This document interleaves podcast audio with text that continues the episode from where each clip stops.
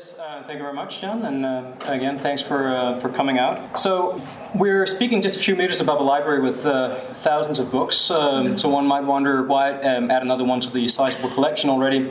I guess the short question then is why this book? For us, it's fair to say we put it together to address two problems, if you will. First is the problematic intellectual division of labor between political science and media and communication as two different fields that rarely are working together. Uh, there is a field of political communication, but there is still a tendency to teach politics as if the media didn't exist, and study media as if politics didn't exist. Robert um, uh, Picard, who's my colleague who's here in, in, in, the audience today, and I and, and Nael Jebril from the Reuters Institute just started teaching what is, to the best of my knowledge, the first course on media and politics and the history, rather long history of this university, which I think is indicative of how this unfortunate division of labor is still very present in academia.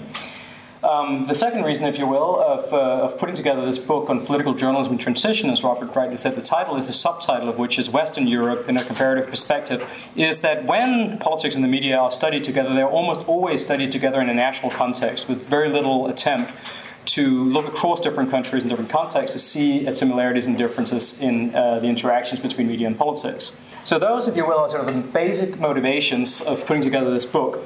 So the second question then is why publish this book now, if you will, or put it together right now? I think the first reason for doing that is that we are in the middle of what we might think of as sort of an unfinished media revolution, um, and if we accept the premise that uh, media and politics is closely intertwined, then of course changes in one will have consequences for the other. And though there is a strong degree of continuity in the operations of our political systems uh, in, in Western Europe as elsewhere in the world over the last, say, 10, 15 years, the media world has changed quite dramatically. And the last um, uh, comparable book, I would say, that tries to do what we're doing in this book is a book that Raymond uh, edited uh, in 2002 with Erik Neveu from France um, in the inter in the years since then, we have seen uh, the move from internet access via modems to broadband to mobile web. We have seen the rise of social media and search engines. We have seen the transition to digital television in many countries, massively increasing the number of channels. And we have seen, of course, the decline of print newspapers uh, across much of Western Europe. And yet, these issues, which are absolutely crucial, important to understanding the media, are largely ignored in political science and even political communication literature are only beginning to, uh, to get onto the research agenda, if you will. So, what we've done in the book is to bring together national uh, case studies of a strategic sample of different Western European countries. The UK as one, but also France and Italy as examples of sort of Mediterranean uh, European countries, and Germany and Denmark as Northern European countries that each have a different flavor, if you will, of the way in which media and politics interact and then combine that with chapters that deal with themes that, cross, uh, that cut across all these countries, issues like how do you cover the European Union, uh, issues like public service uh, broadcasting and how it's evolving, issues like uh, coverage of international affairs in one volume that tries to capture then political journalism in transition in Western Europe in a comparative perspective. Um, the period that we deal with um, is one in which it's important to outline at the uh, outset that Though it is a transitional period, it's one that's characterized both by continuity and change. So much of what we know from the 90s and earlier is still true about political journalism and the interaction between media and politics. But of course, there's also been very significant change. So, continuity first. There's no one story that covers all these countries or captures all the details in every case or every media organization, every government, and so on and so forth. But I think we can identify some continuities that are common to uh, the Western European countries that we look at. The first is that um, most political journalism is still in 2013 produced uh, almost exclusively by legacy news media organizations. So, uh, recognizable uh, um, existing news organizations, broadcasters, uh, newspaper, uh, newspapers, and so on and so forth continue, news agencies continue to, to produce the vast majority of political journalism. Secondly, uh, most people in all these countries still get the majority of their information about politics from these same sources television especially, uh, but also still print newspapers in, in many cases. Uh, third, uh, continuity. Um, these legacy news media organizations that still uh, dominate production and distribution of news about politics in all these countries, um, even taking into account the differences in terms of the degree to which the political institutions are facing a crisis of confidence, subscribe to what might, one might call sort of a legitimatist, vision of politics and that they accept the basic parameters of liberal representative democracy as we know it. They treat outsiders, whether they are populist parties or social movements, uh, with considerable uh, skepticism, and they are um, uh, they are basically focusing their attention on a few authoritative sources whose authority is derived from this system. And this is the case both in countries like Denmark and Germany, where the political institutions still enjoy quite high levels of trust and confidence from the majority of the population, and in countries like the UK and Italy, where the established political institutions are suffering, suffering from a very serious crisis of confidence, where a quite limited minority of the population express confidence in the political institutions. In both cases, journalism continues to to focus its attention on the established political institutions, if you will. Those, I think, are the important continuities we should recognize at the outset. But then, of course, there's also change. Um, I think the first one, one's most striking for people who are working either at the political or the journalistic end of political journalism, is the acceleration of the news cycle. Where we've seen already in the 90s the growth of rolling news channels, 24 hour news channels, and television uh, accelerating the pace. Um, but with continually updated news websites taking on a larger role um, in the news cycle, and of course, most recently with the rise of social media, in particular Twitter, as sort of an intranet for politicians and journalists, the news cycle has accelerated uh, to a degree where even though quite few people are following this breaking, breaking news information cycle across different platforms, it is still seen as central to controlling the narrative by the actors involved, and it's still followed with great interest by the journalists themselves and it moves at a very different pace from what we were used to in the in the 90s.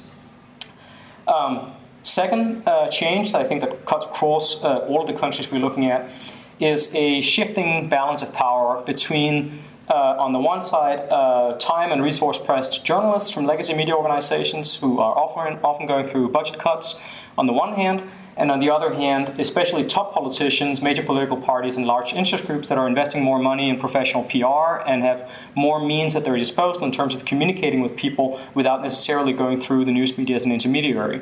Now, one should hasten to add to this that top political actors, even as they have more influence vis a vis most individual journalists, though not all individual journalists, Nick Robinson is a very different position from rank and file lobby reporters uh, will still often say in interviews and elsewhere that they are struggling to deal with the pressures of the media combined, even if they may have more leeway with individual, more leverage over individual journalists. And of course, the majority of rank and file politicians are struggling to attract any attention at all from journalists. Uh, so they are certainly not feeling empowered, if you will, in this uh, changing media environment. They may tweet, they may update on Facebook, they may put out press releases, they may say controversial things in Parliament, and mostly uh, the reaction is nothing. Um, the final change that cuts across all these countries, of course, is the clear and ongoing move from analog to digital media. So, television is still the number one source of information about politics for most people. Print newspapers are declining, but still important.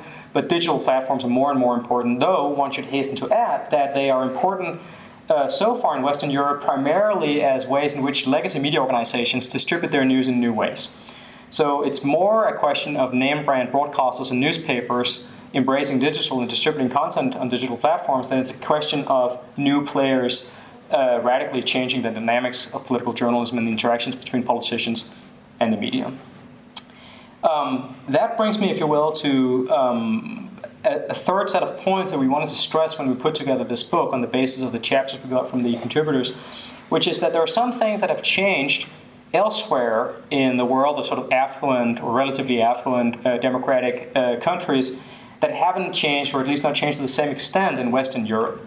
So if you think about the US, for instance, where what we've seen very clearly in the US, in the, in the Nords, is an accelerated audience fragmentation, where the idea that there is a shared discursive space in which issues of public concern are discussed is uh, subject to greater and greater challenge as viewers abandon the mainstream uh, network uh, news programs and cable uh, television continues to draw only a very small part of the audience though we do see in Europe an erosion of the draw of the major news channels and tele- sorry, the major news programs on, on the major television channels, it is nowhere near the level of the US. So in most of the countries we are looking at, we still have major news programs drawing 20 or even 25% of the audience on a regular basis, whereas in the US it's a good night if NBC News draws more than 5% of the audience share.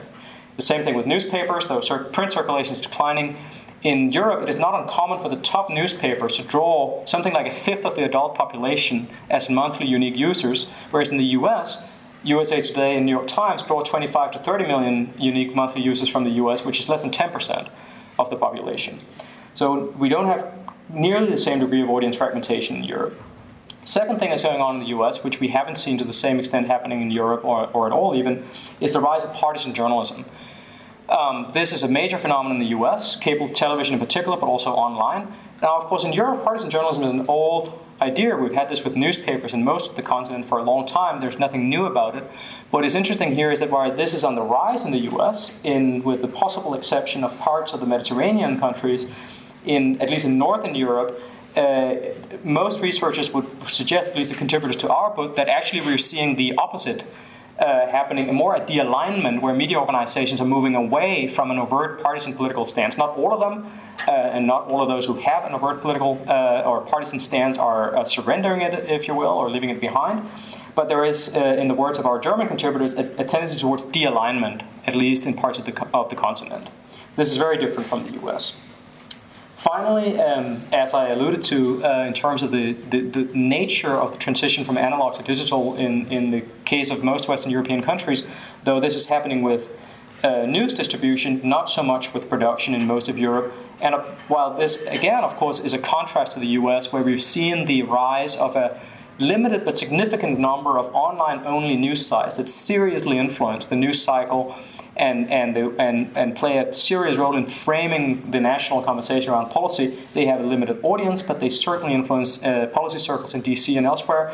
Uh, sites like the Drudge Report, the Daily Kos, Community Blog, uh, Town Hall on the right wing, uh, Huffington Post, Talking Points Memo, Politico, and many other sites are, are influencing the nature of the conversation in the US, and with a few exceptions of individual sites, Mediapart in France, Dagospia in Italy, we're not seeing this phenomenon to nearly the same extent in, in most of Western Europe, probably because these countries' media markets so far are too small to sustain such news organizations as long as legacy media continue to dominate news provision. Um, where does that leave us, if you will, that diagnosis or that summary of what we think we've learned from the chapters that are collected in, in this book?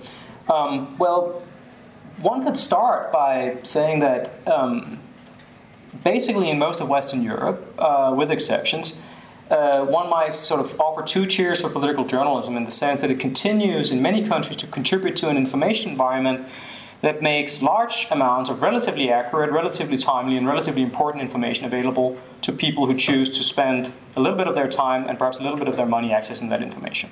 So we still have political information environments that make it possible for people to be citizens, to, to inform themselves at least in, in, a, in, a, in some way about what's going on in public life. Um, of course, um, that said, um, it's also the case that in every country that we cover, there are some potentially serious concerns about where this is heading.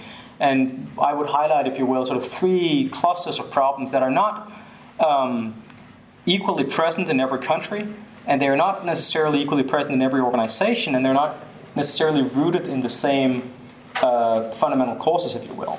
The first concern that uh, I think we've, we've heard from, from all our contributors in, the, in these quite different Western European countries is a concern that especially elite journalism, the parts of general interest journalism that caters primarily to well educated and affluent uh, audiences, is becoming sort of hyper politicized. It's been drawn ever closer, more closely into a bubble of journalists, political actors, and PR professionals uh, where there's a churn of breaking news driven by social media, by press releases, by interactions, and informal exchanges uh, between these people, but a quite limited number of outside readers. It's a fairly rarefied environment that is mostly driven by sort of internal dynamics and mutual um, exchange, and less by the interests of the uh, of the wider public, if you will. This is a concern in all the countries we're looking at. There is an, a bubble tendency, if you will, and our contributors speak in different terms from every country of the Berlin spaceship, in the words of our German contributors, at the Westminster bubble, to use the term um, from, from here. Um, and, and in Denmark, we talk of the, uh, of the parliamentary uh, village, if you will, uh, in terminology similar to the idea of the Westminster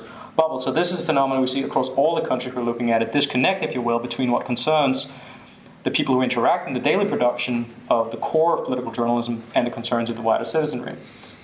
The second uh, concern, I think, that cuts across the countries we're looking at is the, um, the concern that great amounts of political journalism is produced every day, but there continues to be a pronounced mismatch, and probably even a growing mismatch, between what is covered by political journalism, which ought perhaps more precisely to be called national parliamentary and governmental journalism, and the, the ways in which political authorities actually exercise at different levels, in different networks, by different actors, including not only national parliaments and the uh, most prominent ministries of national governments, but also by regulators at the European Union level, by executive agencies, by interest groups, by lobbyists and whatnot. And this figures not very prominently at all in political journalism, which is still primarily concerned with recognizable individuals in top positions in parliament and, and top positions in government, and not with the wider political system uh, across the continent.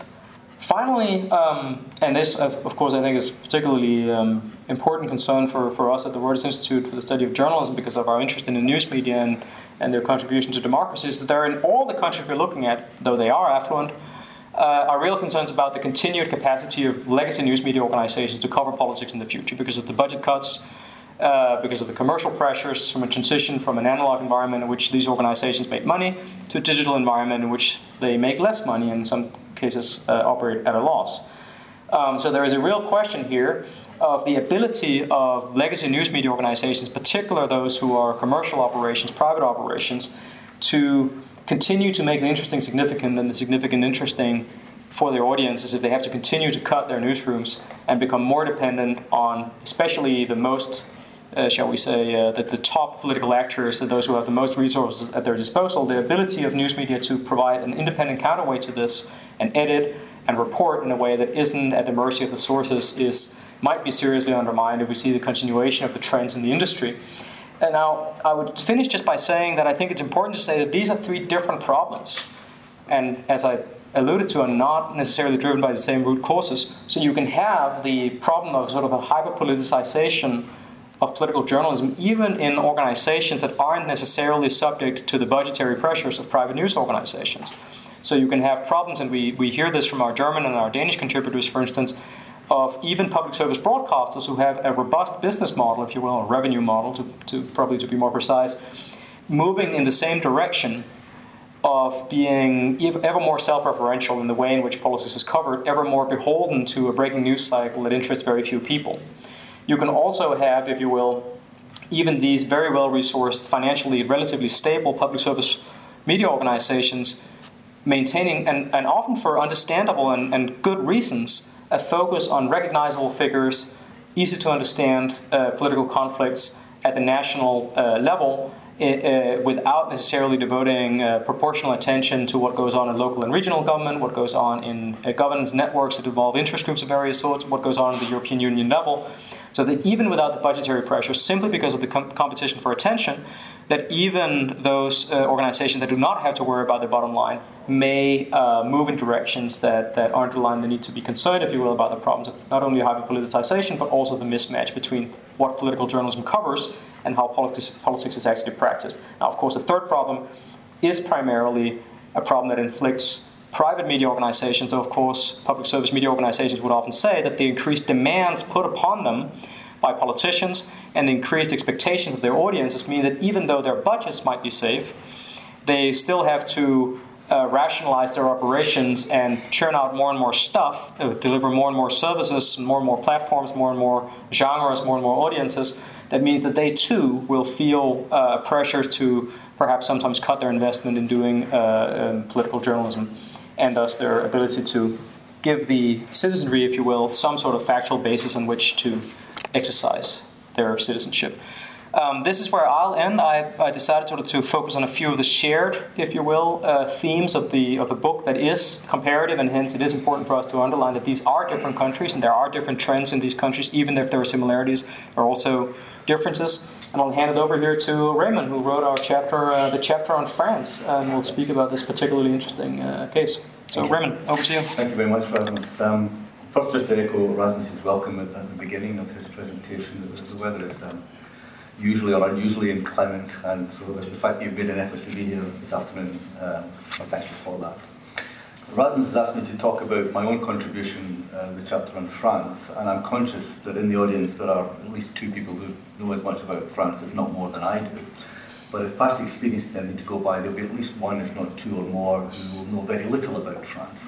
So I'm not going to go into the, the details of French political journalism here, although I'm more than happy to try to answer any questions that you may have in, in that respect.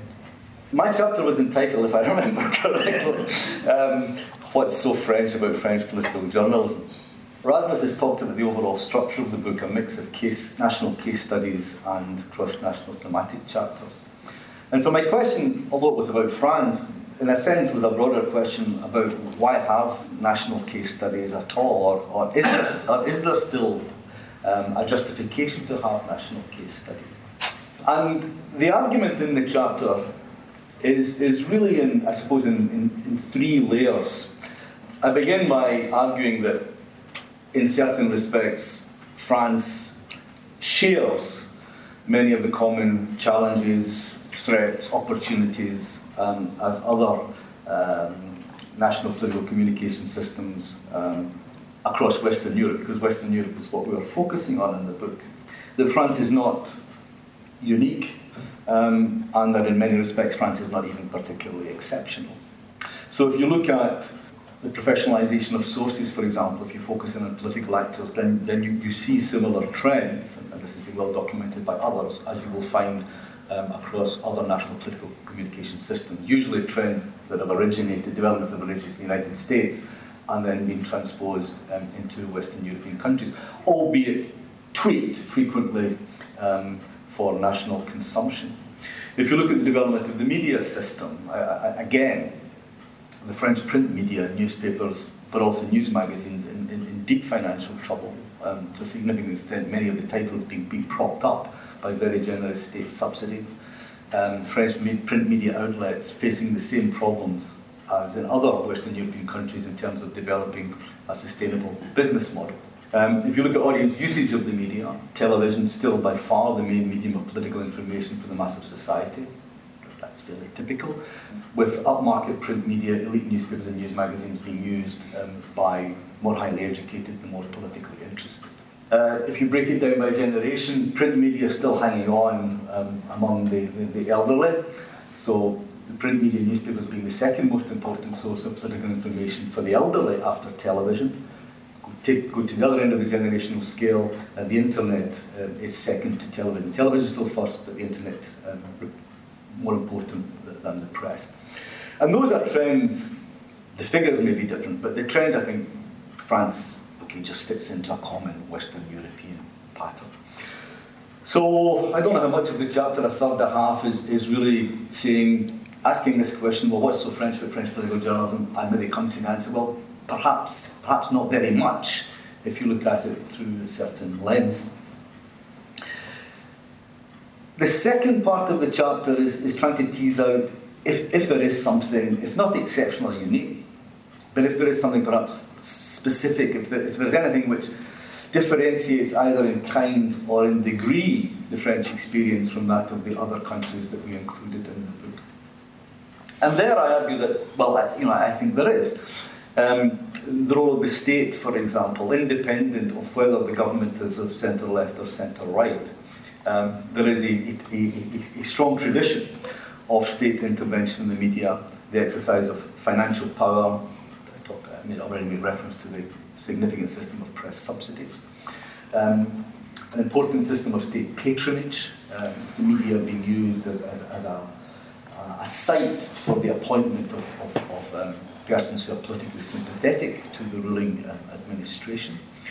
Um, intervention in terms of, of, of, of, of um, agenda building, not unique to France, but, but the particular ways in which it's done in France, perhaps slightly different from other Western European systems.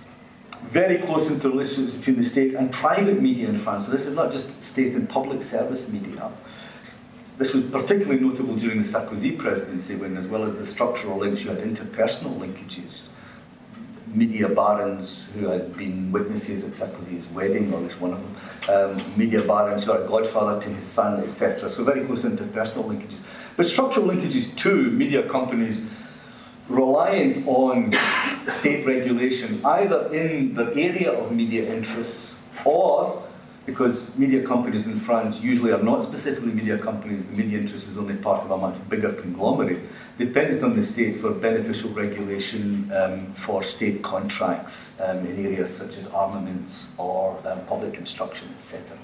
So the relationship between the, the, state and the media, I think, is, is one aspect where, again, okay, not unique, perhaps, but, but certainly more prevalent than, than, than, in, than, in, than in the other four case studies um, we looked at.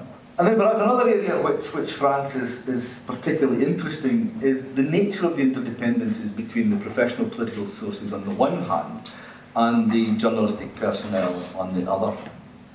I mean, it was a common theme across the national case studies, this notion of, of a bubble, of a closed world, of, of um, two sets of professionals um, who in some countries had shared educational backgrounds. But whether that was the case or not, um, they were living, you know, to, to a large extent cheek by jowl, and, and, sometimes with the impression that it was that bilateral relationship was much more important than any of than, than the relationship that either of them had with voters, citizens, media users. You know, that there was a sort of a, a game sometimes, sometimes a conflict, competition, sometimes um, cooperation, collusion, and even connivance. And in France, that, that is particularly marked. Um, the the sort of anecdotal illustration of that is, is, is, the number of intimate and indeed married relationships that you have between politicians, male, and journalists, female. Um, you know, I could probably give you at least say, 10 examples of that off the top of my head, including, of course, the current president. CNN had a poke at that um, when Dominique Strauss-Kahn came on after his um, the revelations of, of, what had taken place in New York. He tried to make a comeback in France in September 2011 on French television, and he was interviewed by the news anchor on TF1, which is the French private television company, Claire Chazal. And the CNN reported this with the moving ribbon underneath saying, This man is being interviewed by a friend of his wife. Absolutely true. You know, and, and thereby, you know, very explicitly saying to you know a non-French audience, you know, this is something you should be aware of. And, and this is and, and implicitly rightly, I think, saying that this is something that's by no means atypical of what has gone on in France over the last 20 or 30 years. Um, it happened under Mitterrand, it happened under Chirac, it happened under Sarkozy. So the, the, the, the, the degree of interdependence, uh, one has to be careful because when, it's from France, historically the French oh, you, you do this so differently in Britain, you know, your politicians don't quite, don't quite have such close relations, and then we have the, the Leveson and the phone hacking and the Rebekah Brooks and Andy Coulson and all the rest of it. Actually, yeah, maybe not, maybe not quite. Maybe you've yet again misinterpreted what we do this side of the channel. But, but, but the historic degree of interdependence in France, I think, between source, professional sources, politicians uh, on the one hand, and media owners, stroke, and media journalists on the other is and then the third layer, uh, which um, is okay, you've got these transnational, cross-national, international, global, whatever you want to call them, pressures, challenges, which, which, which cut across borders. Then these maybe have differential impact within the different countries because of the, the historic legacy of particular media structures and institutions, or political cultures, or journalistic cultures, or, or even wider social cultures. And then the third layer is well, French political journalism. Can, can you take a snapshot of it at a particular moment and say there is, there is such an animal? Because what is happening, say, under Hollande is in some ways different than from what happened under Sarkozy. So that even within a national case study, you move from the transnational, the global, through the idea that, well, yeah, that there are things that are national, to the next layer, which is, and in that national prism, it's in flux. And it's in flux in part because of the first level, the global changes, because global practices are being integrated within the French political communication context, and because the, the national political cultures and systems are, are, are, are changing as well. Um, a colleague of mine, uh, Nicolas Kaciaf, has just written a book about French political journalism over a much longer time period than, than I was uh, concerned about in my chat whole of the post-war period. Uh, uh, and he, he charts um, the evolution of political journalism. And in his last chapter, he posits three sets of hypotheses as to why these changes have taken place. Uh, one, changes in the political realm, most notably in, in, in, the long view in France, 1958, when a regime collapsed, a parliamentary regime dominated by parties collapsed, and was replaced by an executive dominated semi presidential, in theory, highly presidential in practice political system. So, political change, institutional change, can have a huge impact on the nature of political journalism. Nothing to do with you know, cross national currents. This was a purely Franco French uh, set of events, the, the, the, collapse of the regime with the failure to resolve the Algerian crisis. Secondly, change driven by, by media system changes. Um, okay. Um, and third, change driven by changes in, in, in, the makeup of the journalistic profession and the journalistic culture. The professionalisation of journalism, so it's not just sources which have been professionalised, but arguably the journalistic profession as well. The feminisation of the journalistic profession. You know, if you go back to 1945, it was almost exclusively male. and it, that, that's, it's, it's much more a balanced profession in terms of intake um, now. And, and then a fourth element which doesn't talk about, surprisingly perhaps, but perhaps it's too vague for him, and that, and that is wider socio-cultural change. If, if one reason, say that print media um, are, are, not doing, in their, in their old-fashioned newsprint version, they're not doing so well in France in terms of, of, of getting people to, to read political material, is to do with online competitors and all the rest of it. Another reason is the French are just less interested in politics than used to be. It just sells less. They're not, you know, headlines that 10, 20 years ago people would have, you know, buy the newspaper to read about it. It doesn't work anymore. Now, and that may be linked to changes in the nature of politics in France, one suspects, perhaps also outside France, one is back to these two levels, which are, are, are not hermetically sealed or discrete, but are interacting with each other. What conclusion did I come to? What's the French about French political journal? Well, Depends which lens you look through. If you want to look at the chapter and the other national case studies to look for commonalities, you will find them. Of course you will. There's no problem with that. But if you want to look at the chapter and say, well, is, is there anything that is specific to France, I or Denmark, or Germany, or the UK, I think you'll find that too. And, and I think in my last sentence, say, well, yes, it may well be that French political journalism is changing. It may be that we're seeing, I don't think we are actually, be the eyes of some, we're seeing some sort of convergence. Um, as, as, national specific characteristics wane in importance. But if you look at the producers of French political journalism, if you look at the content of French political journalism, if you look at the, the audiences of French political journalism, the languages which is produced, etc., etc., etc., I maintain, I'm getting old, I'm not very clear into this, um, that that national prism still is still important. It's not to um, undervalue the growing comparative approach that we're seeing in political communication, uh, which, is, which is immensely valuable. Um, but I don't think we should throw the baby out with the bathwater um, and undermine the value of national case studies, which can drill down in depth um, to capture both elements of difference across um, uh, national situations, but indeed also uh, elements of, of change within the national case study itself. Okay, I think I'll leave Thanks very much. Thanks very much, Raymond uh, and Rasmus. Uh, it's now over to you, but let me start just the, the conversation with a couple of points. One, one of the things that Rasmus said early on in what he was saying was that, and it's also in the introduction and elsewhere in the book, that political journalism has a legitimist, a legitimist vision of electoral politics. That is, it sees itself as describing uh, critiquing the conventional politics, parliamentary elections. And um, it's well to remember that at the moment that's unreceived by two British celebrities, um, one Russell Brand and secondly um, uh, Jeremy Paxman, both of whom have argued that voting is for the birds, really. Um, it's not worth doing uh, because the, human material is so bad in the case of Paxman, and the, um, the outcome is, uh, is so dramatically horrible, according to Brand. Um, that can be dismissed, and indeed I would dismiss it as the ravings of two uh, celebrities looking for, for, for more publicity. But it's clear that they've touched a nerve, or indeed stamped up and down it.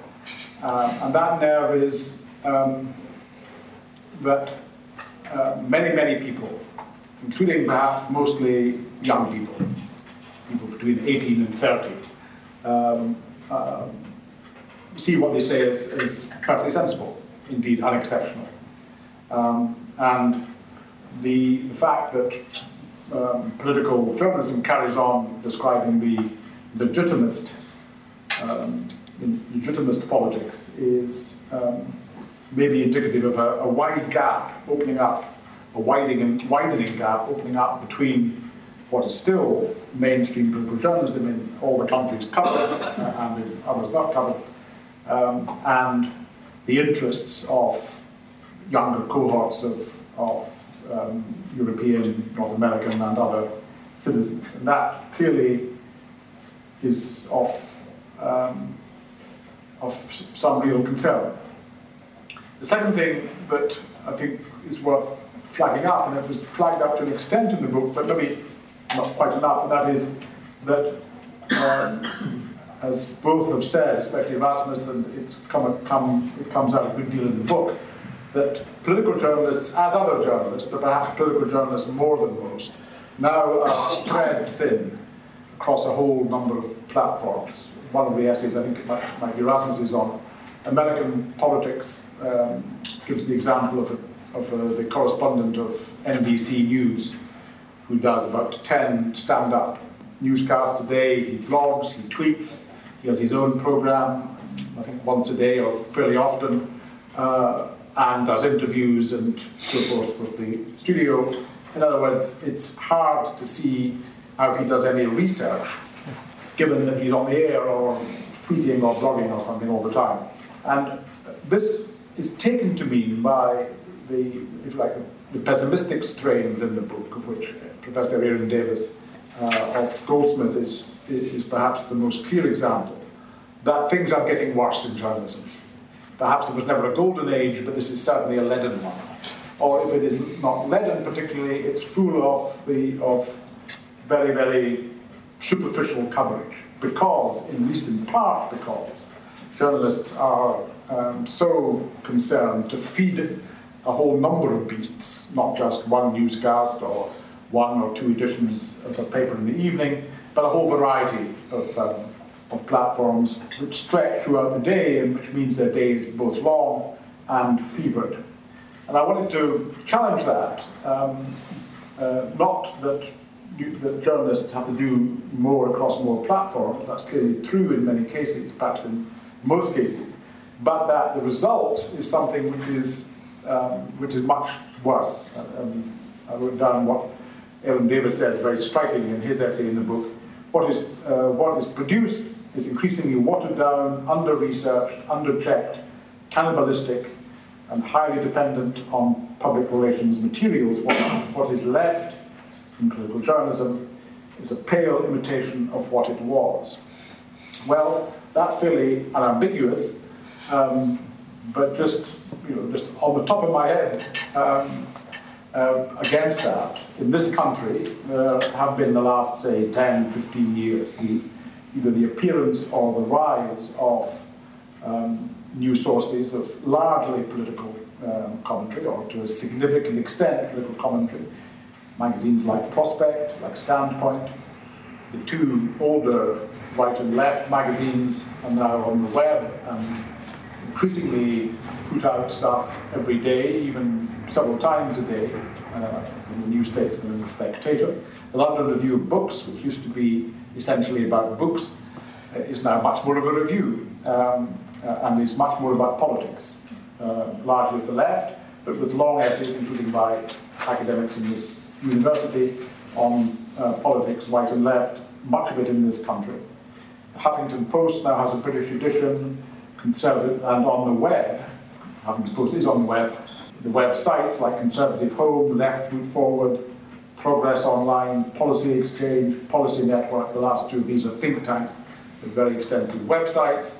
The more celebrated bloggers like Guido Fawkes and Dale's Diary, the party websites, the government websites, the institutions, which Rasmus was saying earlier are not covered much by political, by conventional political coverage, but have extremely informative websites um, academics, political scientists, others blogging and creating their own websites.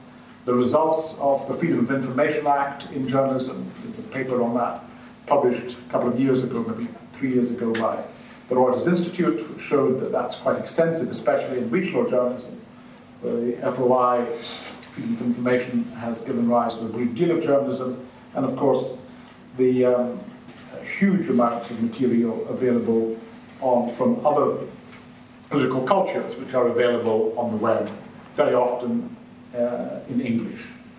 So the, the, the, you could as well construct, it seems to me, the, um, the view that this is a political journalistic golden age, uh, uh, rather than one in which everything has gone from bad to worse. There simply is a huge amount, much more material. What, what is happening is a certain, my contention is, what's happening is a certain thinning out of conventional mainstream journalistic political journalism, in part because the, the journalists have to do much more, but in, in very substantial part, as one or two of the, of the people here reflect, that there's much less interest. I think Raymond mentioned this. There's much less interest, not just among the French, uh, on conventional politics. There's still a lot of interest in political scandals, and political journalism, there's a lot of political scandals.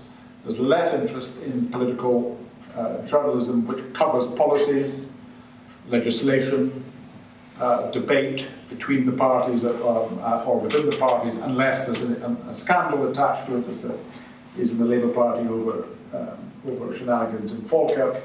So the level of evident interest from the public in political events is now much slighter, uh, for whatever reason that might be. There's what might be worthwhile discussing why that is the case so the market, both the, the, the, producers are more distracted and therefore producing less in depth.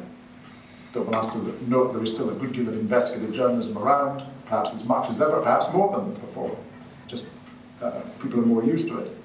Um, and from the and from the, the consumers, there's less pressure for the kind of rounded, uh, well-crafted analyses, investigations, and simple reporting. No, no paper now reports in any detail whatsoever um, parliamentary debates, except in, in political sketches, i.e., uh, in comedy. It still comes out in comedy, it doesn't come out in what um, the Honourable Member for X said. Um, uh, and in television, really, it's, it's only when the two par- main party leaders, the, the, Prime Minister and the Leader of the Opposition, clash in question time or occasionally, very occasionally, some very high profile debate about something which is very much in the news when that gets on television. There are, of course, channels which are, um, there's a, a, channel which is devoted entirely to parliamentary issues, has a very small audience. So, nevertheless, it's there. Um, uh, so there's a, there's a large quantity of stuff. There's less stuff from the mainstream. Um, uh, does that then mean question that we are in a crisis or in a period of, of great overabundance? Uh, another question, well, I'll turn it back to, to both of you first before other people come in. Um, it's, uh, it's clear that, that one of the virtues and vices of an edited book is that there'll be different voices in it. And I, I, think it's fair to say that Raymond and I had a bit of a back and forth with Aeron Davis in particular, who, as John made clear, has a particularly pessimistic uh, reading of the situation in this country. Aeron Davis wrote the, the chapter about the UK. Um, I myself try to be very careful to avoid the C word um, because I'm not sure it captures the nature of the situation. Um, if I may be cute uh, and play off the the idea of a leaden age from Davis and your idea of a golden age. Um, can one be Dickensian and say it's the best of times and the worst of times, um, okay. and that maybe it's a gilded age? in which there's a little bit of gold, um, but also a lot of other stuff. Um, and in my own view, and I say this as often as I can because the, so much of what I do is about the business of journalism, which is where the news is not always equally upbeat, is that I th- say that from the point of view of the consumer, I think the best journalism today is probably better than it's ever been in terms of the the timeliness in, way, in the way in which it's available, in terms of the depth of information, the diversity of perspectives, the ability to correct mistakes a certain humility in terms of one's and understanding of one's own role in society that I think was was was fairly absent uh, earlier on, but maybe creeping in, in particular to newspaper journalism. Uh, in terms of, of understanding that, that, that one is no longer the sole gatekeeper between authorities and, and, and citizens, if you will. Um, so, so I think that, that that would be at least my own view that this is not necessarily a crisis, though there are certainly concerns, and, and some of those concerns um, are, are worth talking about uh, and putting out forth, even as one recognizes the enduring value of much political journalism. And I should hasten to add there that I guess I share the legitimist vision uh, that, that political journalism has in many ways, though it's just worthwhile making explicit that this vision underlies much of journalism. I would say, just um, on the point of interest, um, we don't know this for a fact. Uh, in the case of Europe, but I think it's worth thinking about an argument that's been made in an American context here uh, that might apply to Europe too, which is the idea that actually what has changed over time is not that people have become less interested in politics, it is that they have more to choose from. So if you came home in the US in the 1960s and you wanted to watch television around dinner time, you would have a couple of channels to choose from, but all of them would be showing news at the same time. Um, and hence you were exposed to information about public affairs, even though your preference really was just to watch television, not to watch television news. Now, of course, this has completely changed. There is no such thing as incidental exposure anymore, unless it is because someone you have dinner with wants to watch news and you may not. Um, so, actually, without uh, positing any change in people's interest in politics, we can understand the fragmentation where it's more a question of those who care about politics, have always cared about politics, will always care about politics, can now feast upon political coverage and any you know, conceivable device, platform, and source, whereas the large majority who have at best a limited interest in politics are only uh, drawn into that insofar as someone, either commercial operators who still vie for a mass audience or public service organizations who take it upon themselves to report politics in a way that is um, uh, accessible for, for people who aren't insiders, um, deal with that challenge of, of reporting politics, which at the end of the day is um, both complex and very strange um, in a way that is simple and familiar, which is hard. Um, and even with resources, it's, hard to do. That only then can you expect to have some sort of shared discursive space, and that is without anyone actually changing their real level of interest in politics. So I'm, I'm not saying that we don't know whether Europeans have become less interested in politics. They might, but even without them becoming less interested in politics, just the sheer increase in the number of options available to us in our media environment today would lead to the kind of fragmentation we see now. Um, I, am opening up. I, I, would, I would agree with that. I would agree with a lot of that, probably, all of it. Um, and the, the, notion that the audience has more choice. But I, I also think that politics, in certain places, has become, I think, more, more complicated to explain and more complicated for voters to understand. So an anecdote from, from our part of the world recently, the Dunfermline by-election, where a school was being closed. And the SNP candidate blamed the local Labour Council the local Labour Council blamed the SNP government in Edinburgh, and the SNP blamed the coalition government in Westminster. And the only surprising thing there was that nobody blamed the EU. Yes. Now, yes. how is a voter, I mean, how are you supposed to make sense of that in, in, in, in, systems which are now multi-level governments? Uh, where you get you know rating agencies telling you whether your economy is doing well or not, and, and the World Trade Organization, and, and, and, and issues of whatever from international terror to global warming, which I think are highly complex. So I, think I think politics, which in a sense, if you're talking about um, conventional politics, which in, in, the old days when I was, was, was roughly two, two teams lining up against each other, or maybe two and a half teams, uh, more complicated in terms of party competition, more complicated, complicated in terms of governance, but at the same time, quite rightly, you pointed out, political journalists focusing on process because either they, they don't understand a lot of the time what's going on, or, or, or the media outlets not being prepared to employ um, specialist journalists for whatever reason, um, and having difficulty explaining that beyond a particularly small elite audience, I think. So, media change, yes, but I think changing nature of politics